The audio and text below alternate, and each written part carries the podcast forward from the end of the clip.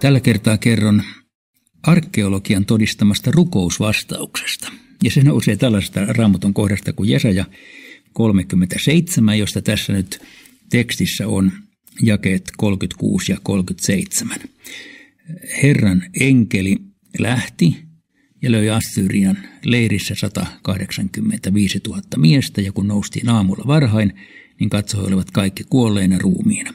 Silloin Sanherib, Assyrian kuningas, lähti liikkeelle ja meni pois. Hän palasi maahansa ja jäi Niiniveen. Tämä aika raaka.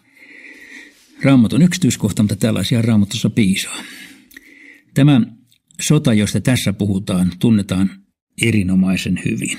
Se on nimittäin vuonna 701 ennen Kristusta käyty sota Juudan ja Assyrian välillä ja tämä, mitä teksti kertoo, tapahtuu Jerusalemissa.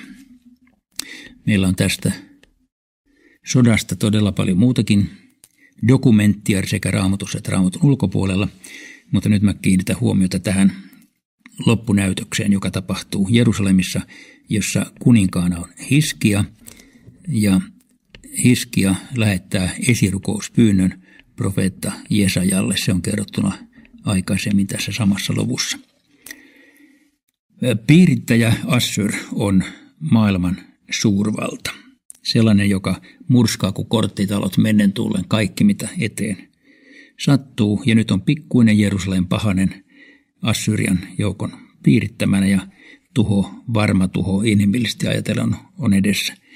Mutta Jerusalemissa on rukoileva kuningas, joka lähettää profeetalle esirukouspyynnön. Ja Jumala antaa lupauksen, Assyr ei tähän kaupunkiin astu.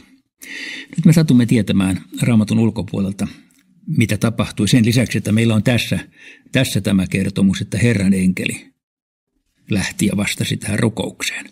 Mutta on mielenkiintoista, että historiatsija Herodotos, joka on kirjoittanut näistä asioista 400-luvulla ennen Kristusta, kertoo tästä tapahtumasta. Ja hän kuvaa Jerusalemin piiritystä ja kertoo, että Assyrin leiriin ä, tuli rottia. Ja nämä rotat purivat kilpien nahkahiinat poikki ja tekivät assyrialaiset asettomia ja sen lisäksi levittivät ruttotautia kaupunkiin niin, että kuningas Sanherib, joka oli siis piirittäjien johtaja, pakenee eikä koskaan valloita Jerusalemia. Tämä on maailmanhistoriallinen tapahtuma siinä mielessä, että me olemme arkeologisissa kaivauksissa pystyneet jäljittämään Jerusalemin tuhokerrostumat ja tässä tilanteessa Jerusalem ei tuhoudu. Eli sieltä ei löydy sitä tuhokerrostumaa, joka aina sodista löytyy. Näin ollen raamattu kertoo siis rukouksen.